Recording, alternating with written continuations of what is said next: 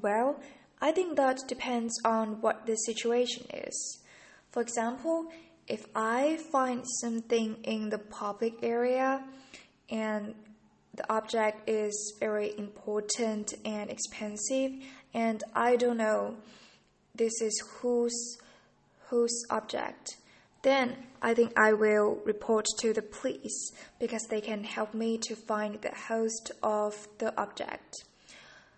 But if I find an item in our school, I think I can just put it into the lost and found area.